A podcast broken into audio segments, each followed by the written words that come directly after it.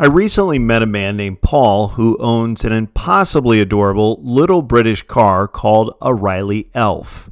His was built in 1964 and he had it shipped from England to his home near Pittsburgh a few years ago.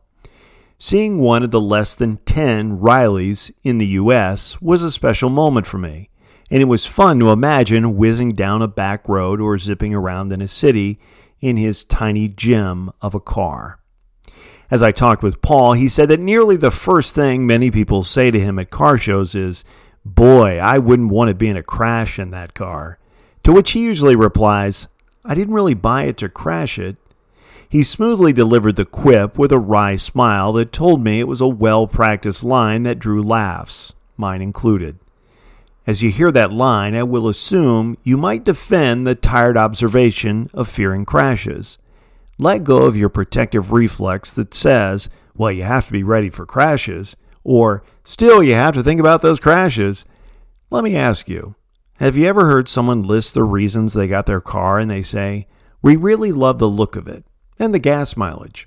Oh, and boy, we can't wait to crash it. It got me thinking about many of the people I talk to these days. We're good at finding problems and zeroing in on what must be avoided rehearsing the fears that might happen, pointing out where a flaw might someday emerge, until we have entirely forgotten the point of moving forward.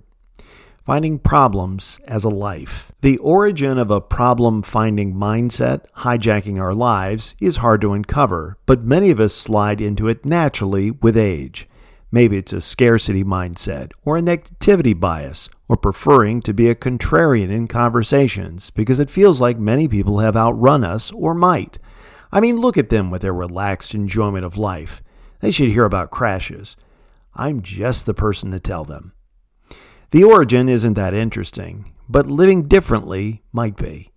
If we live life looking for its problems, we might find them all, but completely miss life like a person missing the point of a car not being to crash it or protect ourselves from any potential crashes, but to enjoy our trips. We can sacrifice a great deal of life fearing its potential harm.